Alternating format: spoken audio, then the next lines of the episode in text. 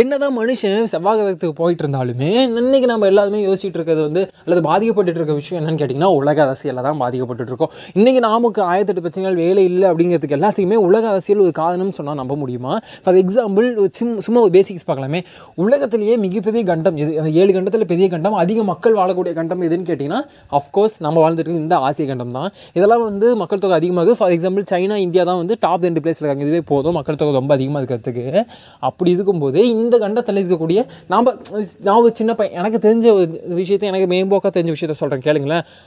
Afghanistan Sri Lanka India மூணு நாடு மட்டும் எடுத்துக்கலாம். இந்த மூணு நாட்டில் எவ்வளோ பெரிய பிரச்சனை போயிட்டு இருக்கு தெரியுமா?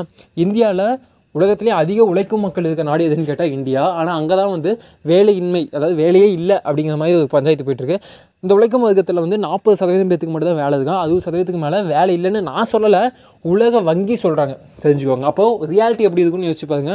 இன்னும் கேவலமாக தான் இருக்கும் அது இப்போ என்னடா ஸ்ரீலங்காவில் என்னடா பிரச்சனை கேட்டால் சைனா கிட்ட வந்து நிறையா அமௌண்ட் வாங்கி வாங்கி உள்ள உள்நாட்டு போய் படுகொலை எல்லாத்தையும் தாண்டி அதில் சைனா ரொம்ப சப்போர்ட் பண்ணி நிறையா பணம் கொடுத்து நிறையா கடன் கொடுத்து நீங்கள் வந்து வ ஒன்றுமே இல்லாமல் எக்கானமி எல்லாம் டவுன் ஆகி திவால் ஆகக்கூடிய நிலமையில் இருக்காங்க.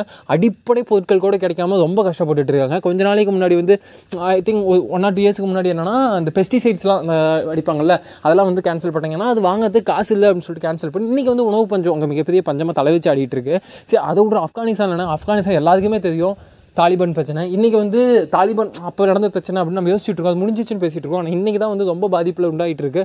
தாலிபான் அரசாங்கத்தில் வந்து சரியான நிர்வாகம் இல்லை அப்படிங்கிறனால நிறைய வந்து கட்டுப்பாடுகள் ரொம்ப போட்டு நீங்கள் வந்து உணவு பஞ்சம் அங்கே பெரிய பஞ்சம் என்னோடய கிட்னி விற்றா தான் நான் வந்து என் குடும்பத்துக்கு சாப்பாடு போட முடியுங்க நிலமை.